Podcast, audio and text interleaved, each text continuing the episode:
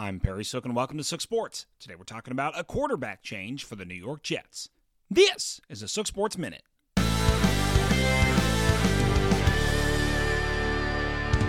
The Mike White Experience. All right, I said it last week after another failing effort to the Patriots by the Jets, and Zach Wilson is officially out as starting quarterback of the Jets going into this week, with Mike White getting the call up to QB1.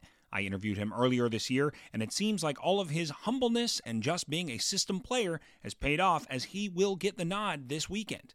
Now, I'm not here to roast Zach Wilson. I think he is a decent quarterback and, for the most part, not going to make your team lose, but I definitely don't think he can help your team win. And that, coming from a second year guy who's supposed to be making the sophomore jump and not at all what you would want from a second overall pick. I love Mike White, and I think he's ready to play.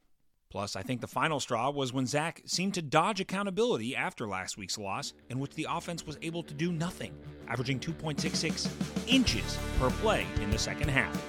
So I'm all here for it, and congratulations to QB1 for the New York Jets, Mike White. This is a Sook Sports Minute.